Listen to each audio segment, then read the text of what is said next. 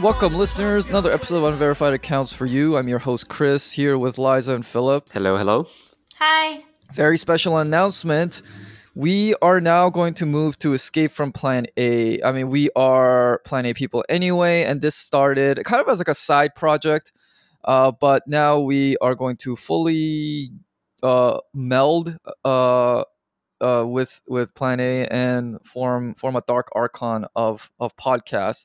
And well, one of the reasons we're going to do this is uh, just uh, a lot of us like we do both podcasts. We do a live stream now. It's a lot of work, so um, this will allow us to kind of uh, consolidate some of that more. So. Uh, you know, some of the Escape from Plan A episodes will now be replaced by unverified accounts episodes, which we will become like a think of it as like a book movie show club in which we will try to announce ahead of time hey you know this episode we're going to do the white tiger or we're going to do um uh, so, something like that uh and then because it takes time to read or watch those things it'll give us and you the audience a chance to do it beforehand so you know you can kind of follow the episode better but i'm really excited what, what about you guys Yeah, I'm I'm, excited. excited. For, I'm excited for that too, and I also think that you know we're going to end up doing you know when it's topical, just regular you know unverified ep- episodes as well, just on the Escape from Plan A feed, right? Just talking about whatever stuff, whatever movie just came out, whatever relevant, you know, Twitter battle just happened. So that that's going to happen. That's, that's still going to be on the table, but it'll, it'll let us do this kind of book club format, which we wanted to do on this pod, but it's difficult to do when you're putting out week after week, right? of- of Yeah, I mean, I guess if we were professionals uh, and we were getting paid to do this, it would be easier. But Yeah. you know, we all, a lot of us have other obligation, including jobs, to do it. And even watching a movie, uh, I mean, a movie is like the easiest thing to do you know, compared to reading or watching a TV show. But there are a lot of things we wanted to do, but we, we kept like putting them off because it was like, oh, we got to read like two books or something. So when we do it this way, we're not gonna release an episode every week necessarily. Uh, I think I want to start off with maybe like two a month. We haven't quite decided how it's going to look like, but if we do that, um, it'll be like every two weeks we can you know gather our attention and focus on getting through a book or uh, a few movies even or uh, you know a season or two of a TV show, and I think that's gonna really let us stick to what we originally wanted unverified accounts to be. Um, so, uh, Philip, why don't you tell us like what some ideas we have uh, in the pipeline? Because now that we have the luxury of time, plus the other Plan A people can uh, more regularly join us, uh, so we've got a lot of ideas cooking up. Uh, what are some that excite you the most? Yeah, so we, we want to do stuff uh, more stuff with guests. I mean, I guess we could have done this without necessarily merging, but now it gives us more impetus to do it. So, you know, Jess, who was on the last episode, um, you know, is a big fan of books and movies and all that stuff too. So she's going to be hopefully coming on to do an Amy Tan review with us uh, soon, uh, possibly rereading uh, Joy Luck Club. I think I still have your copy, Chris. Yes, you do. That's why I had to get another one from the library. I put on hold on The Kitchen God's Wife, which is her second most popular book, I believe. yeah, yeah. I'll finally get around to reading that. That would be, I think, very interesting because Amy Tan has become, I think, much more discussed than read, especially for younger people. hmm So it's like, okay, let's let's actually look at what she wrote and see which criticisms are f- legit and not. I Yeah. think I'm really, really looking forward to that. And we should watch the movie too, because I, I I understand a lot of the criticism came from the the movie. Yeah, that too. Yeah, uh, the movie. Uh, a lot of criticism comes from Yeah. the movie as well. No one's. I don't know how many people have actually read the book. Yeah. Or, or books. And- And that one's somewhat topical as well because I think that Amy Tan has a like a biopic or something. Not not a biopic, but like a retrospective or Yeah, something. it's. I think it's a documentary on PBS. That's right. we may or may not watch that. I don't know how interesting that'll be, but it's like it's relevant. Plus, it's May, uh, APAM, APAM, or whatever how you Yeah. say it. Yeah. Um, we've also got White Tiger coming up uh, with our our uh, esteemed guest Arnav, who actually doesn't like it. I think he I think No, he liked he, the he book, likes but he, loves the book. He doesn't like the, the movie. movie, right. Liza, you said you loved both. I like Um, both, yeah. Yeah, we still. I get Arnav- where he's coming from though, because Okay. like whenever a Fil-Am writes an like a young adult novel or something, nine times out of ten I hate it. While everybody else is like, "What's the problem with it?" You know?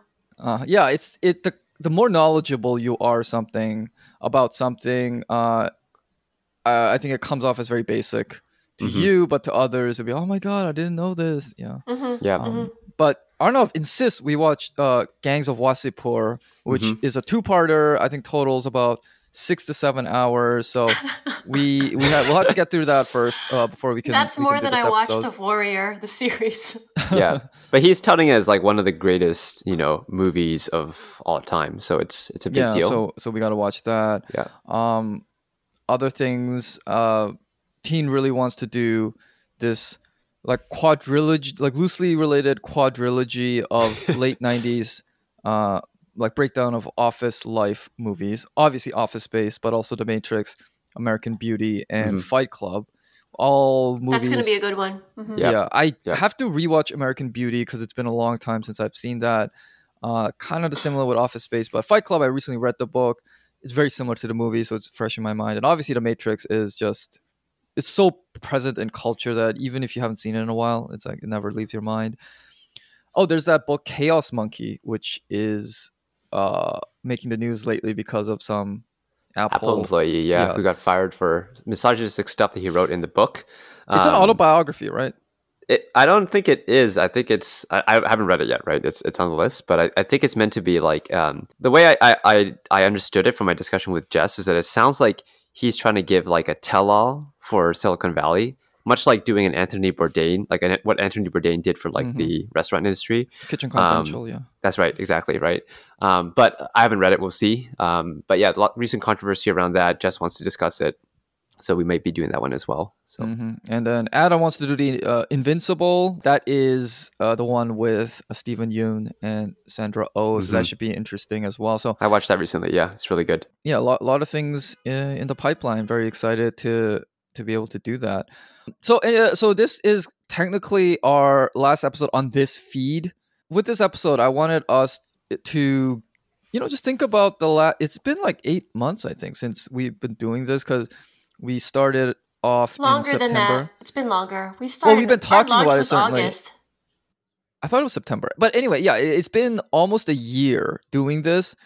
And I've certainly learned a ton just, you know, talking to you guys pretty much on a daily basis and doing this on a weekly basis. And it was a great, gave great emphasis to, to especially read a lot of things that I may have been slower on taking up, you know, because we had, we had a, we, it was basically like homework every week. Uh, so I, I want to get, get your thoughts on you know things that you learned and have you know felt along the way. I learned that um, Dennis. Oh yeah, no, try- no, no, no, no, no, no, no, no, no, try no. it. Say say his name, Liza. All right, Dennis Villeneuve. Not bad, not do it? bad. No, that's, that's, better pretty good. better yeah. than the, whatever you said the first time. yes. Villeneuve. Yeah, yeah, that's right. That's right. yeah. I think Yeah. technically the S in Dennis is silent, right? That's oh right. God! Denis. Here we Denis. go again. But you got, I think his last name, you, you more or less got it. I think. Um, I learned that he's not Spanish and um, that I was pronouncing his name completely wrong all along because I was pronouncing it like he's Filipino or something. had Yeah, you but- said that aloud to other people? No, I, don't- I always read his name. Okay, okay. Because, yeah, I mean, it, it's one thing to think a name wrongly, but I, I was just wondering if, if you've been going around uh, telling people, I love the films of Dennis, Dennis. And they wonder who I'm talking about. Yeah. They're like, oh, okay. Um, Who's that? who's a up and coming indie filmmaker uh, from the Philippines? yeah, but uh, definitely a valuable lesson. Uh, he, uh, I, I don't know if Dune is going to be any good, but he certainly, I want of to the- watch it anyway. you know, I, I think one of the one of the great directors. Watched every single working right everything else now. that premieres. Yeah, anything else? Uh, I mean, obviously we've learned. Uh, there, we have lots of other thoughts and feelings. Um, a- anything else people want to share? Get the ball rolling. I know, I've always been I always brought up this idea that like we're it feels like on this pod we've been trying to like reach some kind of like central thesis or thesis right around culture, cultural critique, media, and so on. Like one thing that when I asked this in our chat, Chris, you brought up was that like the central thing around at least the Asian American part is that Asian American art is too wussy yeah. and culture is too wussy too, like the culture Mhm. that produces the art. Mhm. Um, and so we want to see some way to push past that. That- Yeah. That's been certainly true.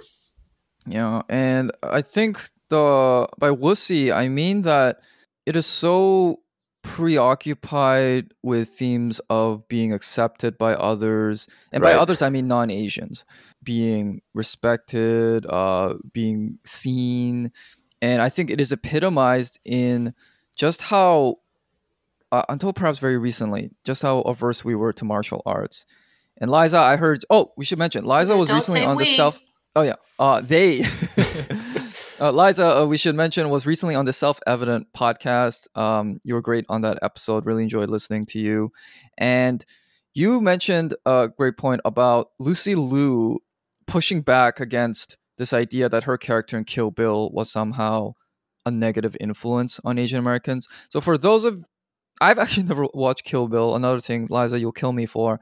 But for people who might not know, uh, could you explain what Lucy Liu's character in Kill Bill is like and why that op-ed criticized her? She's one of the assassins that kills um, Uma Thurman's character, the bride. She is also, uh, when she leaves the assassin's crew, she goes on to become um, the only woman Yakuza leader.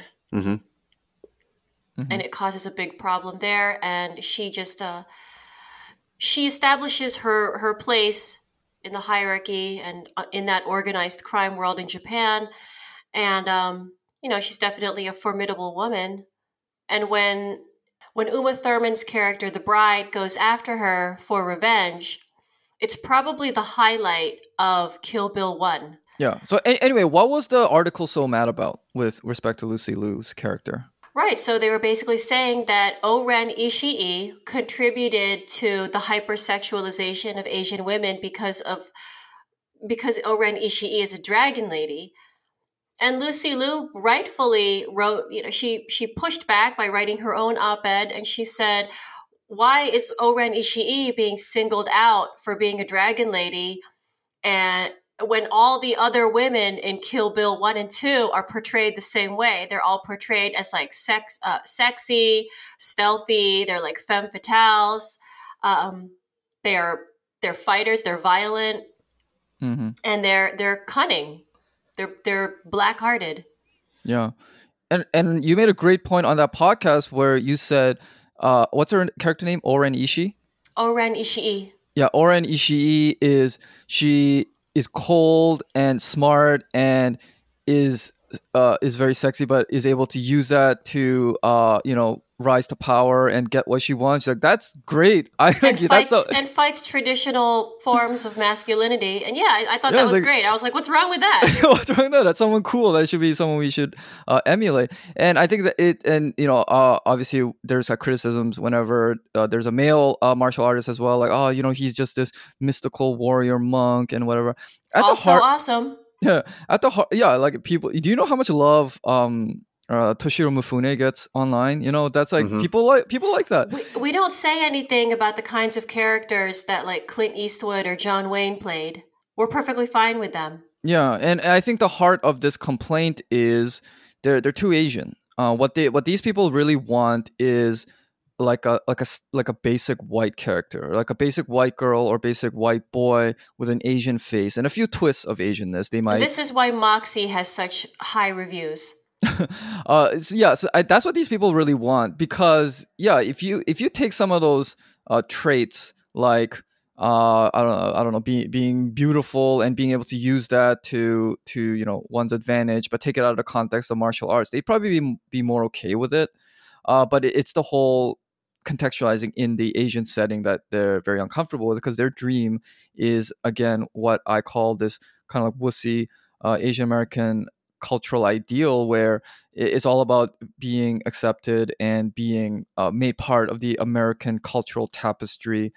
Uh, on one hand, as seamlessly as possible, but then not so seamless that you lose your your like marketing advantage as as the as the diverse um, person who is uh, in some ways more interesting than, than the standard white person, but not like too interesting. Let, us not get too exotic here because then that makes us feel too un-American. Yeah, you know, you know, yeah, you kind of know what I'm talking about, right? So that that's something that I've just gotten very tired of, and, and through doing this podcast, uh, you know, through talking with you guys and talking on the pod, just really articulating what I I want to see, and uh, what I want to see is more just like something. What can come out of Asian American culture if we uh if we just unmoor ourselves from that need and i think it'll start resembling more of things that come out of asia because uh, in asia obviously they have all other restrictions and their own like complexes about various things but one thing they don't have to deal with is this you know desire for like white acceptance. And i think previously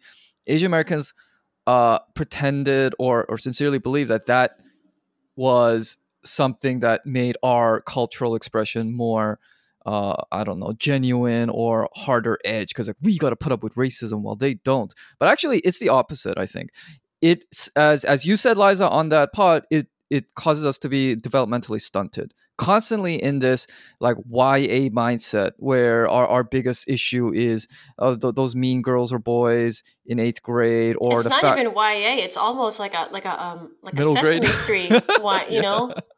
Like we're all the way like learning phonics kind of mindset. Yeah, or I, I never could aspire to be prom queen or king, you know, that kind of shit. Meanwhile, people in, in Asia, they're, they're having these very, um, you know, wa- like very complex or very advanced movies that discuss, I don't know, spirituality or, or class, or also, you know, race and ethnicity and all that, but, you know, not, not stuck in that juvenile mindset. See, my, my problem with this isn't even the the level of whatever discourse, complexity, whatever that that the art is stuck at. Like, sure, okay, you want you want to have this, you know, representation of you, you know, to to hash out issues you had in high school, whatever.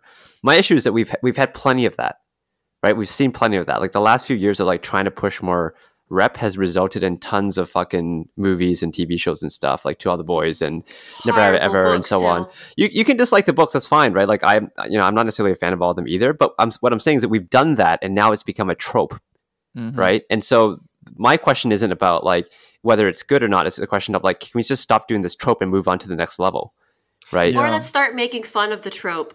or yeah or, or treat it as a trope and start to to parrot you know satirize it right and and develop something new from that.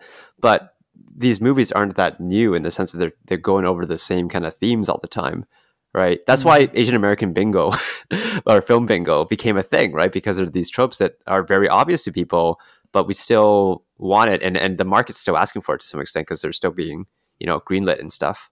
Um so how do we get past that? I think that's the the next stage Yeah. I mean, one of my favorite episodes that we did was the one called Generation Wuss, in which we read White by Bret Easton Ellis. That is my favorite. That's my pick.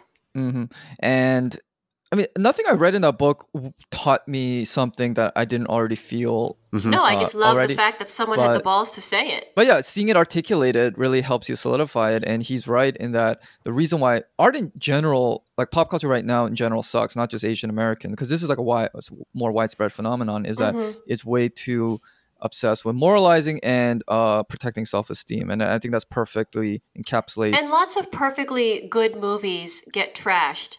hmm I'll- Yeah. I'll, get to that later because I, I I recently watched the movie this week and checked out its um, Rotten Tomatoes rating, and it has like a 24% Oh, what, rating what is on this? Rotten Tomatoes. It's Woman in the Window. Okay, I don't know what that is. Oh, It's the new tell us- Netflix movie with um, Amy Adams, uh, Gary Oldman, Julianne Moore. Oh, Uh, I don't remember his name, but he's from Ingrid Goes West. He's Kurt Russell and Goldie Hawn's son. Uh, He plays the husband that sells those crappy Oh, paintings. Oh, the Uh, guy who plays the terrible Jock Steve or whoever, right? no, no, no, that's the brother, oh, okay. oh, yeah, husband. That, yeah, wow, I the forgot his name. sensitive It- one. Yeah, that, that that goes really good in Ingrid Goes West. But yeah, anyway, yeah. Um, and uh, Anthony Mackie too. Oh yeah, but why did critics not like this movie? I, I sus- after watching the movie, I suspect they did they don't like it because all the black people are kind of um, just side characters. Or in the case of Amy Adams' family, ah, this is like a major spoiler. So if you're going to read the book or um, watch the movie, this is like a major spoiler right here. But Anthony Mackie and her black daughter are dead the whole time. Okay. She's been she's she she's crazy. She she can't accept that they've they've died and she can't move on. Okay. Mm-hmm.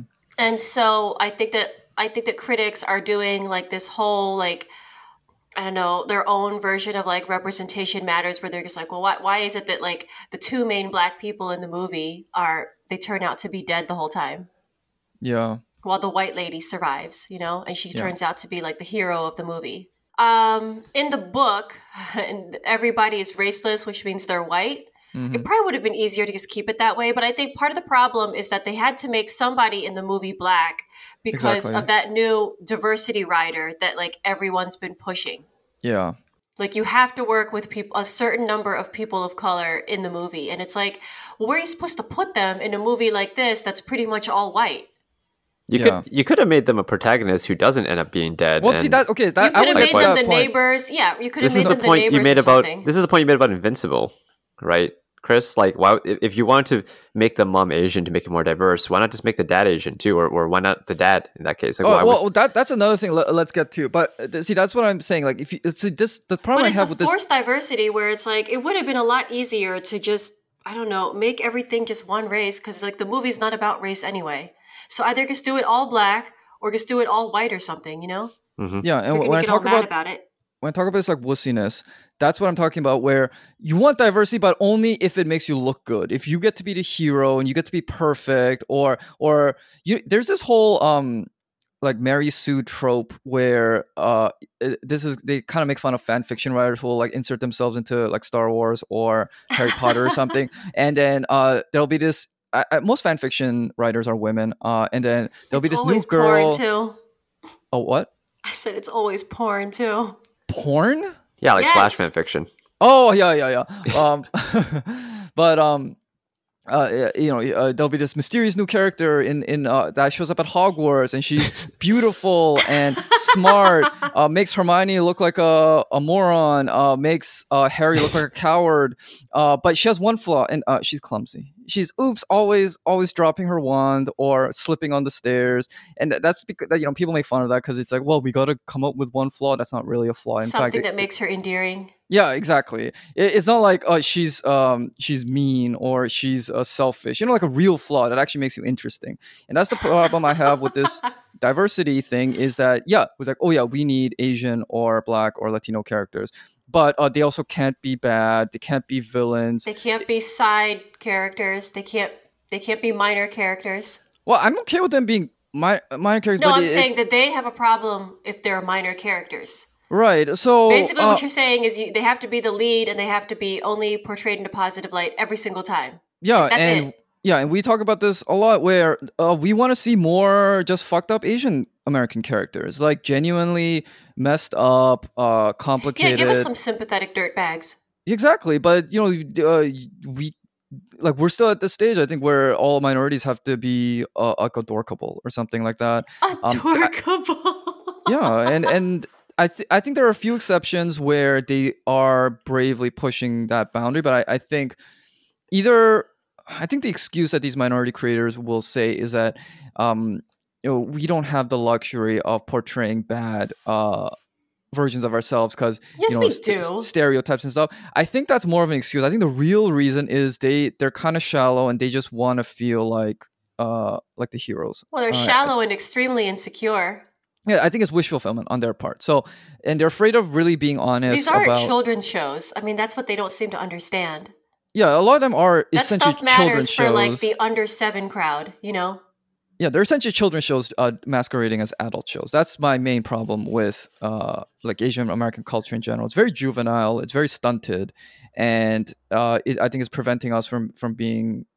Uh, you know, reaching a, a more higher level of just our creative self-expression. I also think that idea of like only good, diverse characters is extremely patronizing to the audience, the, di- the diverse audience too, right? Because it's saying like, oh, you you don't you don't have the you know the wherewithal to like understand the complexities of a like maybe initially evil but redeemed character or some other more interesting arc than just like the good sidekick, Yeah. right?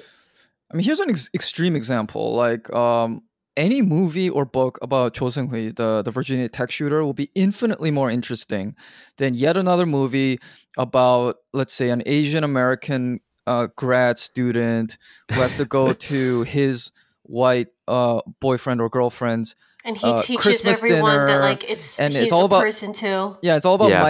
microaggressions and um, you know, enough of that shit. Um, not that that doesn't have its place, but it's like, why is that so dominant? Why is that the only thing we ever get? I'd rather uh see something about a total lunatic like Cho Seung Hui than than you know another one of these. Yeah, that's that's exactly what I mean. Like it's been it's it's fine that you have it, but it's been done like a dozen times. Let's move on. Yeah. Or do your thing, but but don't mind us if we come crashing the party. And I think that's the thing that we need to really make change. We can't just keep pleading for these people to to do stuff for us because they're set in their ways. I think, especially if you're kind of like a certain age, you're, you're already baked into your ways, and they don't really owe us anything to change what they know. So we gotta just do it ourselves. And I really would really like if we were able to galvanize some kind of new Asian American like cultural movement that was like, okay, enough with this like assimilation assimilationist garbage. Um, let's let's do our own thing that is way kind of scarier, way more exciting, way more interesting. Yeah, I think the issue though isn't. I don't know if you're implying this. The issue isn't that the vanguard or whatever the the, the people who have access to, you know, putting out screenplays and putting out novels and stuff. It, it's not that they're trying to prevent this or taking up room or anything, too much room or anything like that. It's just that like no one seems to have the idea that you could do something more complicated and more maybe dangerous, right? Like it, feels like there just isn't like we haven't built that vocabulary yet as as artists. I think, and so it's not coming out.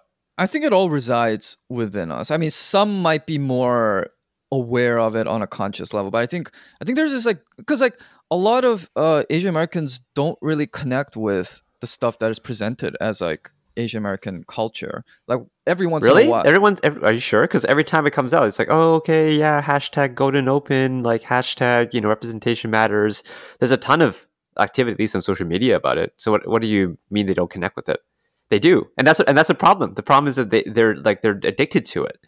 We're addicted to these stories, right? We don't have room for imagination beyond these stories. I'm thinking more of like in literary uh, circles. Um, but no, I no, you have a point in that in the in the recent years, uh, a few movies have been able to to break through. But with even with those, I think it's just like complete lack of choice. Like there, there's really no other option but to identify with with one of those few things that come out. And as I said, I think a lot of people have this dissatisfaction knowing that hey you know what why why is this the only thing around or whatever and I, I think it'll just take a few examples to show what is possible yeah on that i mean on that uh, note what do you think like parasite fits in there right because i know parasite's not asian american but did it capture people's like in the west people's imagination because there were asian faces and yet the story was so not like what you see from a you know like a, a crazy rich asians i feel like it did but for some reason they just can't make the connection yeah. But there's a reason why they connect with it so much. Mm-hmm. I think they're. I, I think for Asian Americans, it, it might as well have been an Asian American movie. There was no, I think, like you know, people were celebrating uh, its victory at the Oscars as if it was like vindication for us. But I, I think that's the yeah. problem. You got to recognize why why was that movie able to make such a breakthrough? Because it wasn't mired in the type of as I said, juvenile level uh, yeah. Uh, insecurity. Yeah. And when, yeah, when I it wasn't that, even in English. yeah. Yeah, true. Yeah. And when I say juvenile, I, am not trying to discredit the type of very you know, like like you know that kind of Freudian childhood issue. I think those are legit. My main problem is they're so they're not thoroughly explored when they are the main topic of like an Asian American narrative. Like I, have I've been reading a lot more like Asian American uh, novels, like contemporary ones lately, and you know they, they just kind of there's this thing called lamp shading. Uh, it, it's a it's a common trope used in like movies and shows where you, you kind of don't want to address an elephant in the room. Like for example, like a plot hole. Like like let's let's take uh, an example. Look in the Last Jedi, you know the whole like hyperdrive blowing up the the the, the mega um, star destroyer thing. That that's kind of like ruins a lot of um, like past storylines with Star Wars. Right? Like, well, why don't they just shoot a bunch of X wings into the Death Star, that kind of thing. So let's say you're lampshading it, it means the one of the characters will bring it up like, oh, why don't we do this before? And then um, one of the characters will will kind of be like, oh, there's no time to explain, or or like, or it, they they try to get ahead of of the criticism by just like mentioning it, but then they don't actually explain the, the thing. Okay, this is like check, checking it off on the list kind of thing. Yeah, so they're kind of because, and I see that a lot with with a lot of like Asian American literature where there'll there'll be issues of you know say like internalized racism or things like that.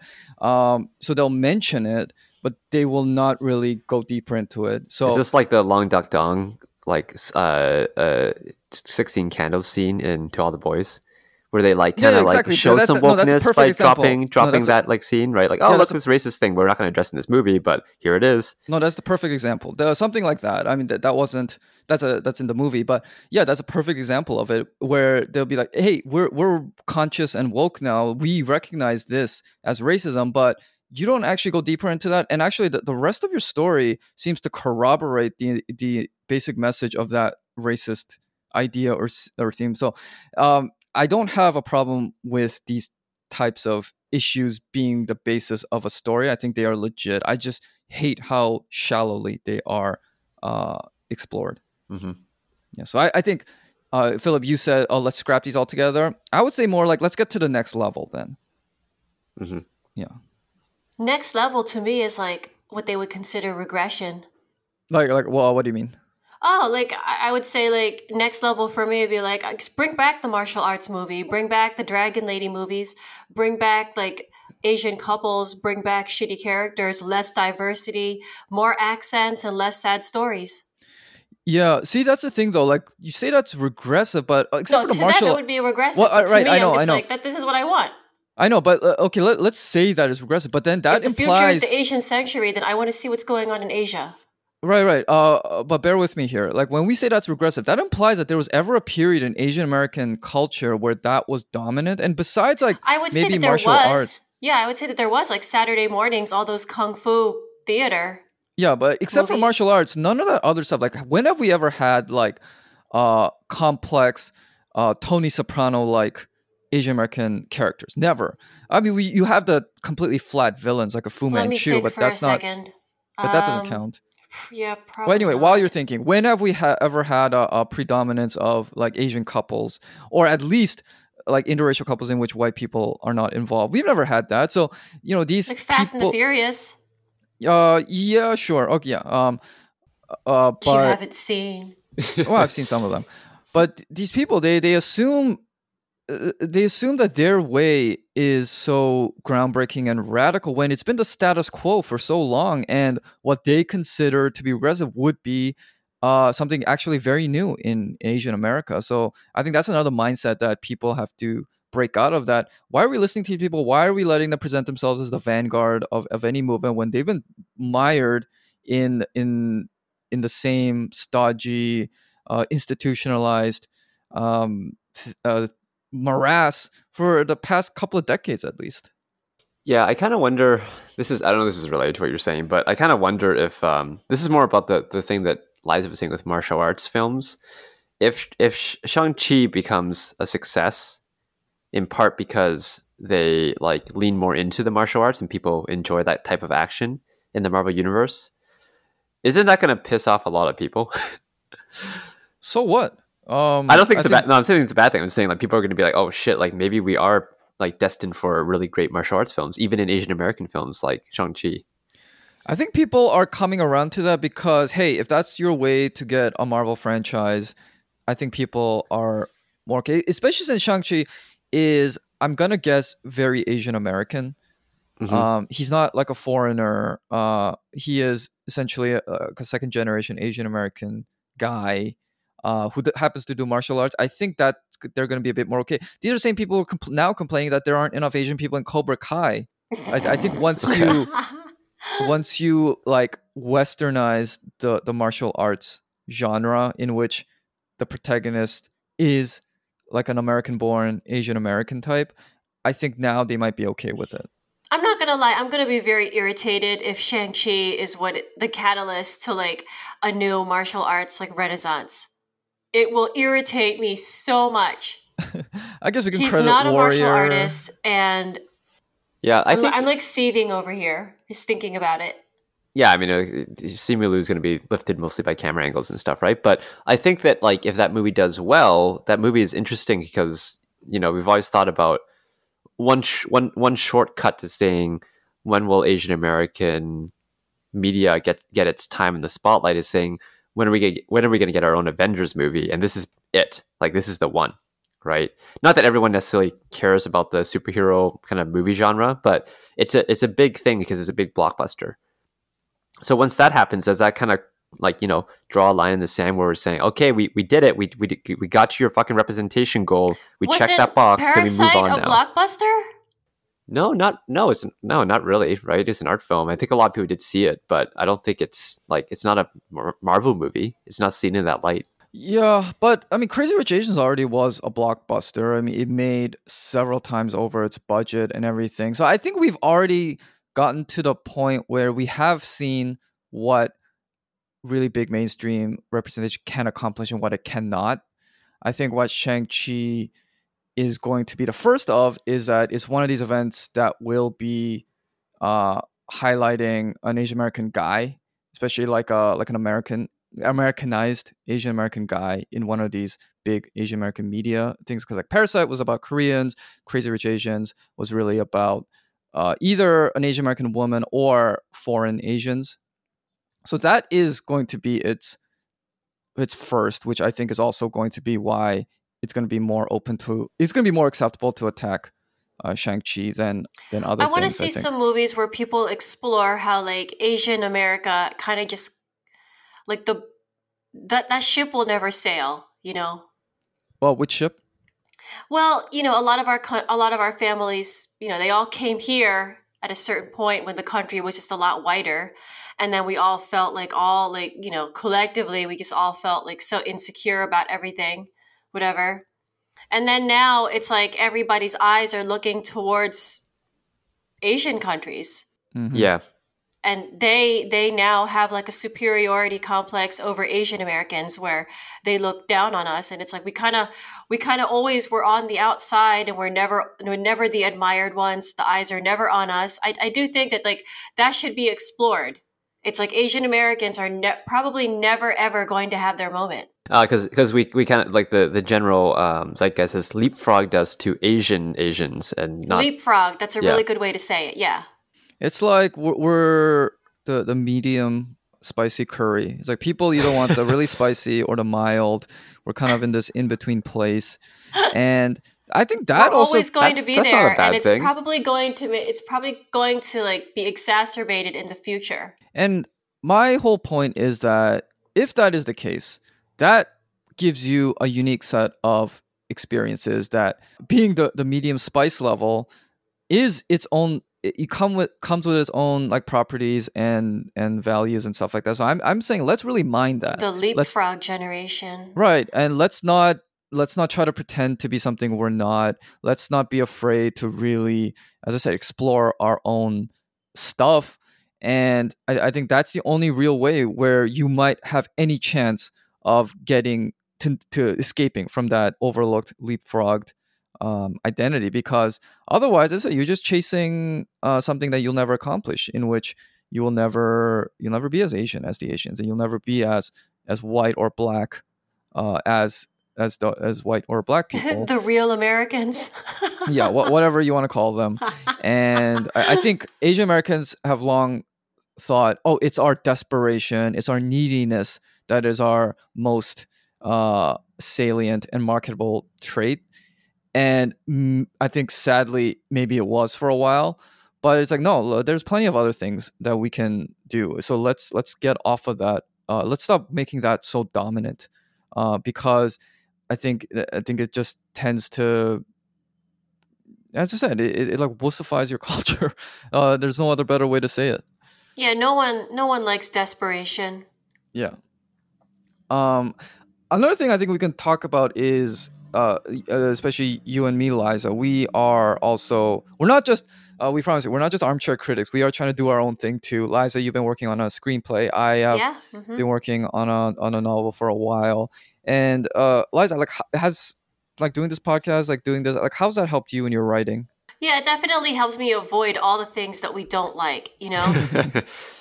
and I just lean straight into um, when I think of art and I think about like the kinds of Asian American art that's being made today, and I think about like everyone is like in such a hurry to hire like a sensitivity reader or you know they, they want to like consult with like I don't know, um, the most authentic version of the character that they're writing.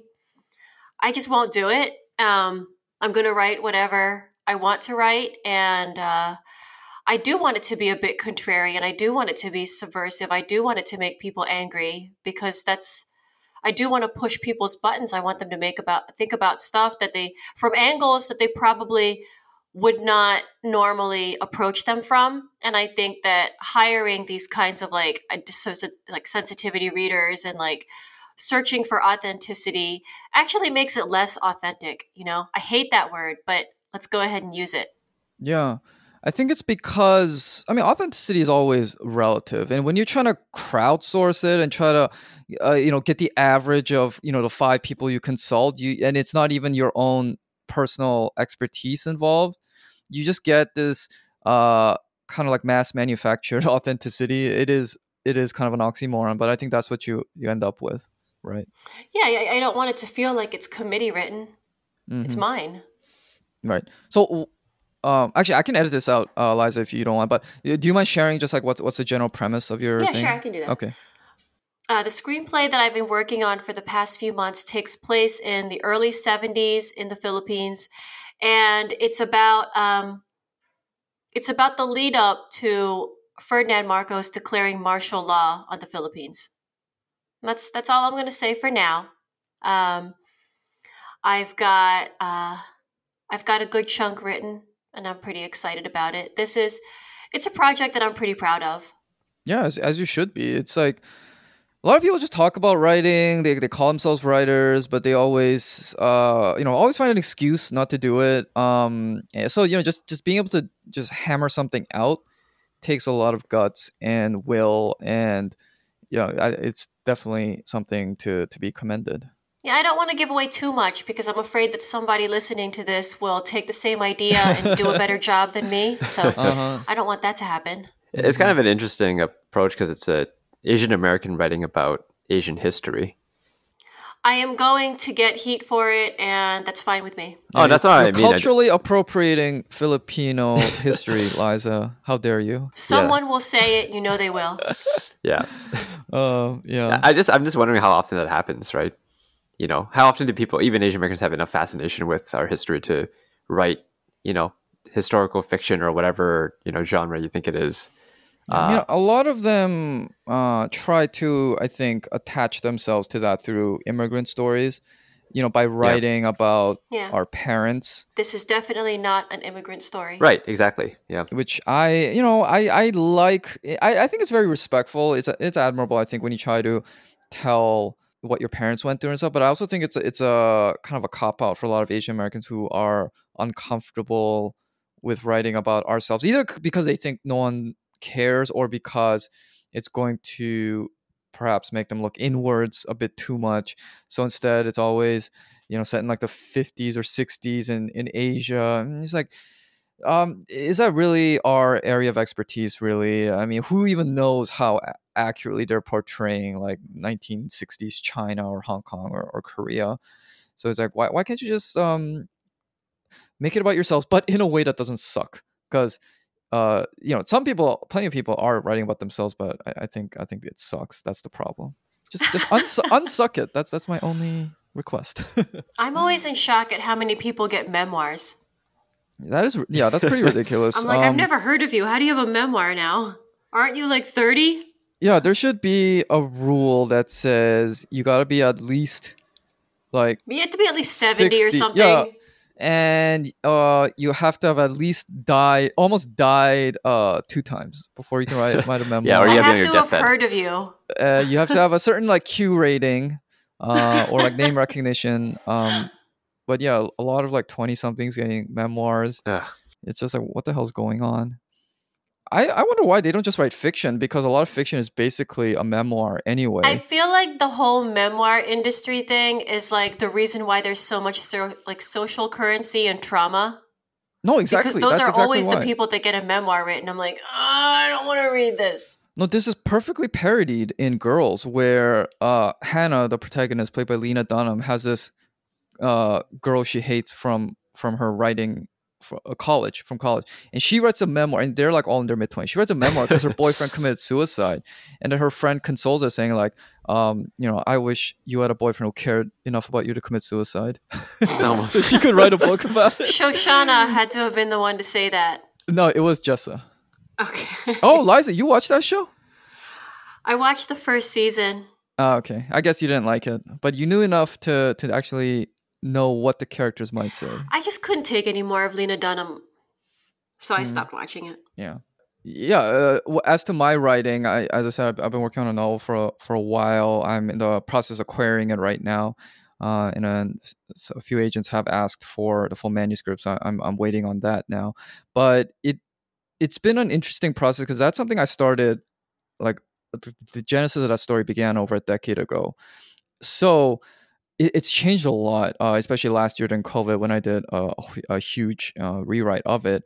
Because but but because the as I said the, the kernel of the story uh, is basically my the, my young 20s self there is some elements of it that uh, share in common with the type of Asian American writing I hate. And um, in my rewrites I've tried to uh, you know f- change that as much as possible but through doing this podcast I've it, because I've been working as one project for so long, I had been at, at a certain period thinking, "Am I so Why can't I come up with with an? Why can't I let this go? Why can't I start something new?" And in in the last few months, I have gotten this new idea. Uh, I've written about a third of it now, and it was all powered by this belief that you know why is Asian American culture just so so limp, so weak, so so desperate? Why why can't it be more psychotic? Which is a lot, a lot, a lot of my favorite books. They involve characters that are not not good. They are they are immoral, not just amoral. They're immoral. So it's like you know we don't really see a lot of that in Asian American literature. And you when and they I pick- end up reading a lot of the same books too when exactly, it comes to yeah. fiction. I think that we're drawn to the same sociopaths. Right. And I have written I have read some Asian American books that have tried to do that and they come up limp. I, I'm talking about something like White Ivy, which I read last year, which didn't do it. Philip, you and I did uh, a whole episode on private citizens. I still think Mhm. that's the high watermark of this type of Asian American writing that I want to see more of. Yeah. What about White Tiger? That guy, Um, but I think that's different because first of all, well, he's not or is like that just more of a revenge Asian. story? Uh, but yeah, something like like an a- Asian Asian American white tiger because I think we it's something I think we've learned about Parasite and you know Americans uh a- love for um not Bong Joon-ho but the other guy what, what's it- the guy who directed um Old Boy I'm totally blanking on his name uh Park something but anyway I know who you're talking about. Yeah. yeah Americans love uh, Asian psychos in Asia, but they cannot handle them in Asian America. In Asian America, we gotta we gotta be you know f- uh, forever forlorn, uh, forever reflective, forever sad. But in Asia, we can we can be uh, complete sociopaths. So I want to see a convergence of that. Uh, well, not really convergence. It's more like Asian American mindset moving more towards that Asian mindset. So yeah, that's what I want to see because we it's clear that you know there, you cannot make the argument that Asians are somehow culturally or even genetically predisposed to be nice. We know that's not a fact. Uh, just just you know like let's be real. So why is it that Asian Americans are so culturally prevented from expressing that side of ourselves? That's that's what I want to be a part of in in advancing. I think is the next stage. because we Asian all look culture. at because like Asian Americans see everything through like a like a Sesame Street lens. Yeah, it's a, it's like a There's got to be like a moral at the end of the story that like always reflects kindly on us, yeah never on the other. yeah, it's always got to make us feel better about ourselves.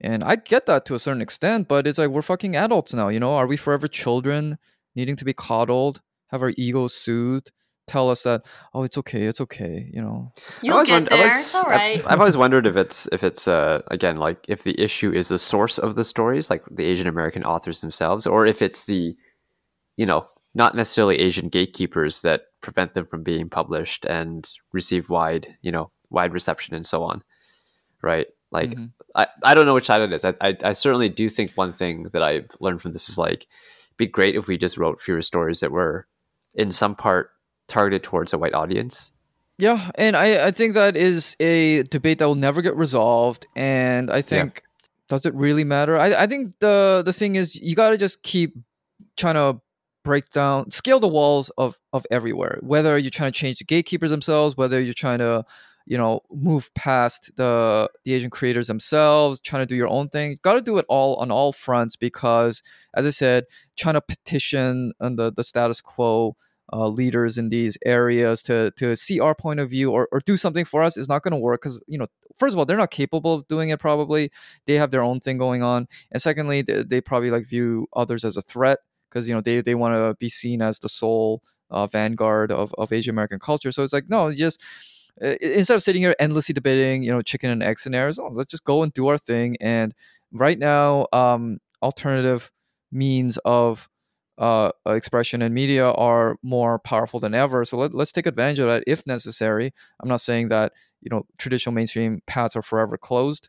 Uh, we shall see, I think, in the next few years. But the, the opportunity is out there, I think, and if you are if you do feel very stifled, I think now's better than ever to to try for it. Yeah, I, I, I kind of I don't know. It'd be cool if our the stuff that we discussed on here because it's a lot of like you know cultural critique. If it gets out to the right audience, that you know maybe writers or whatever directors, etc. Um, you know, who may be stuck and might hear something like this and decide, oh, I, I could be unstuck. Like there's some people who are complaining about, you know, there's at least an audience of three people who would be lo- who would love to to hear my darkest story, right? Uh-huh. Um, you know, I think, but I do think a lot of it is like the overall culture, right? Not just the art that comes out of it, but the overall culture is stifled. Um, you know, because if the culture is stifled, then how do you actually have individuals who come out and produce things beyond what we produced before? Yeah, and right? and you know, artistic expression is the most personal of expression. we're not talking about politics here, where you do need to constantly compromise, uh, just because you do need, you know, votes. You need the approval of people who are not you and may have competing interests. At least, uh, unless you're you're trying to be the most mainstream success possible, I don't think a lot of uh, creators necessarily have that as their main objective. I think a lot of them are driven by uh, a kind of personal need for you know recognition for for dialogue with somebody who, who gets where they're coming from and yeah.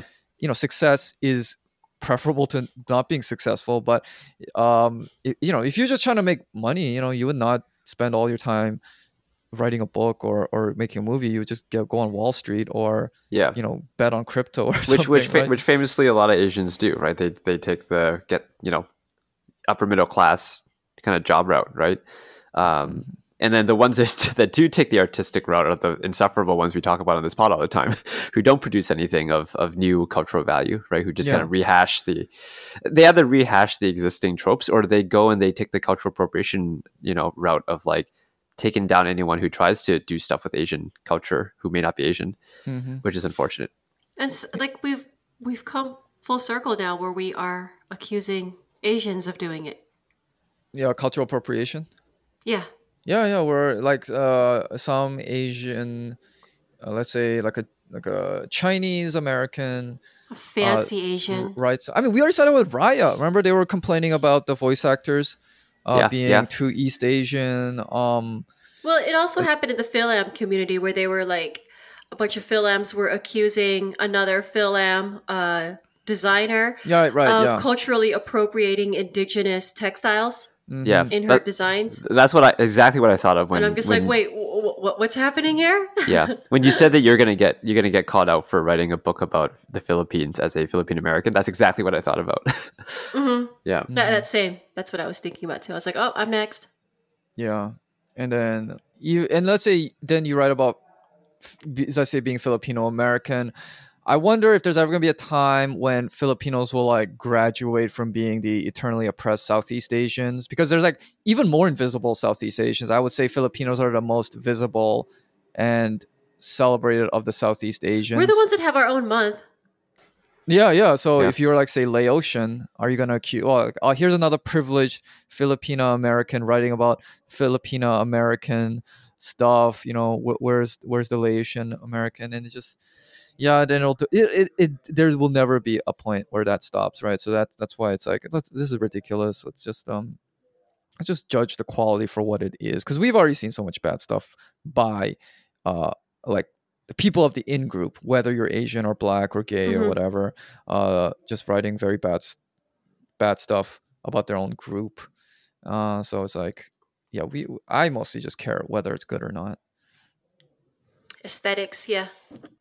Yeah like, like let's bring it back more to yeah i think we're pro aesthetics i mean you're, you're aesthetic distance it's yeah let, let's let's you know let's pull back a bit from the moralizing the the the messaging the the the didactic uh you know need to make everything educational in a very lame way which is what moxie PSA way. PSA Yeah. way, which was Ep- what our previous lesson episode per of Moxie episode. was all about. yeah. And let's just go back to uh, valuing aesthetics more, which actually in the end will probably be much more powerful if you are looking for it to you know, say something about the, you know, you know, human values or experiences. It's actually going to resonate and hit home way better if it's done that way rather than being some clumsy uh, corporate PR like uh, maneuver of, of checklisting stuff. I mean, I, I think it's possible to, to teach a lesson, but not come off as heavy-handed, clumsy. No, that's what obviously, that's what PSA. Like think about Parasite, right? Like that that was a, a class mhm. analysis movie, right? But it didn't come off as that. It was just, it was just pure entertainment. Uh, Yeah, you no, know, that, that's what art has been. A lot of it has been doing, whether purposely or not, uh, for a long time. Ever since you know, until well, I'm sure.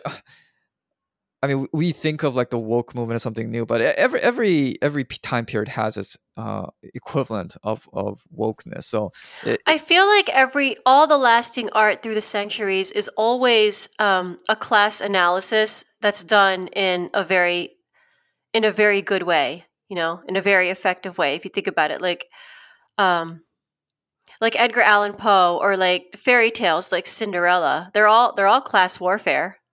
Or Charles Mhm. Dickens, sure, yeah, yeah. right, yeah. like A Christmas Carol. It, it lasts because everyone loves a story about class warfare.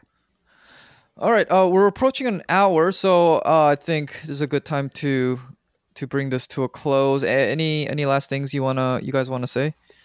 Um, it's very like it feels. It doesn't feel like the closing of a chapter. It feels like the opening of a new chapter. Yeah, Like, I mean, we're basically week. just hopping feeds. That's all we're Yeah. really doing. Yeah, it's it doesn't. So, what this means for our audiences who are curious about what it's going to look like, it just it's just going to look like Escape from Plan A has more episodes per month. Okay, all right. I, I- look, I think it's good to to that this happened in the sense that it made us kind of stop and reflect for an episode about what we talk about, hmm right? Because it kind of gets lost. if You just hear the same the same themes being rehashed, but like no like uh box put around to say like, hey, this is like something we want to focus on. Um, you know, and I think it's kind of nice this new format where we can spend a bit more time on some episodes to like actually finish reading something or deep dive into something. I think for the audience members, um, you know, to join in, that'd be Yeah. great as I- well. I think it also gives uh, kind of like permission for all of uh, us in like the the Plan A group to just you know spend entire episodes talking about a book or movie because uh, you know throughout our history of the pod th- there's always been this you know like what should we talk more about politics? Should we talk more about economics? Should we you know talk more about you know business things like that? And I think there's sometimes a fear that when you talk about, especially maybe something like a like a YA book, it's like why are we doing this? Uh, but you know, but at the same time, we've also we also recognize that cultural criticism is actually very important, and it's um, you know, often like a well done review of a movie. Is not really just about the movie; it's often about society in general and all the. It's all linked to the things we want to talk about, but not to actually have like a banner that says in this episode we are we give ourselves permission to do a deep dive of this like book or movie uh i think will be will be very good. And as i said everyone's excited. We got a whole i think our problem is like like too many people will wanna wanna do stuff. We like whoa whoa, Yeah. whoa let's hold off here. Yeah. uh but uh so i'm very excited on on what will happen.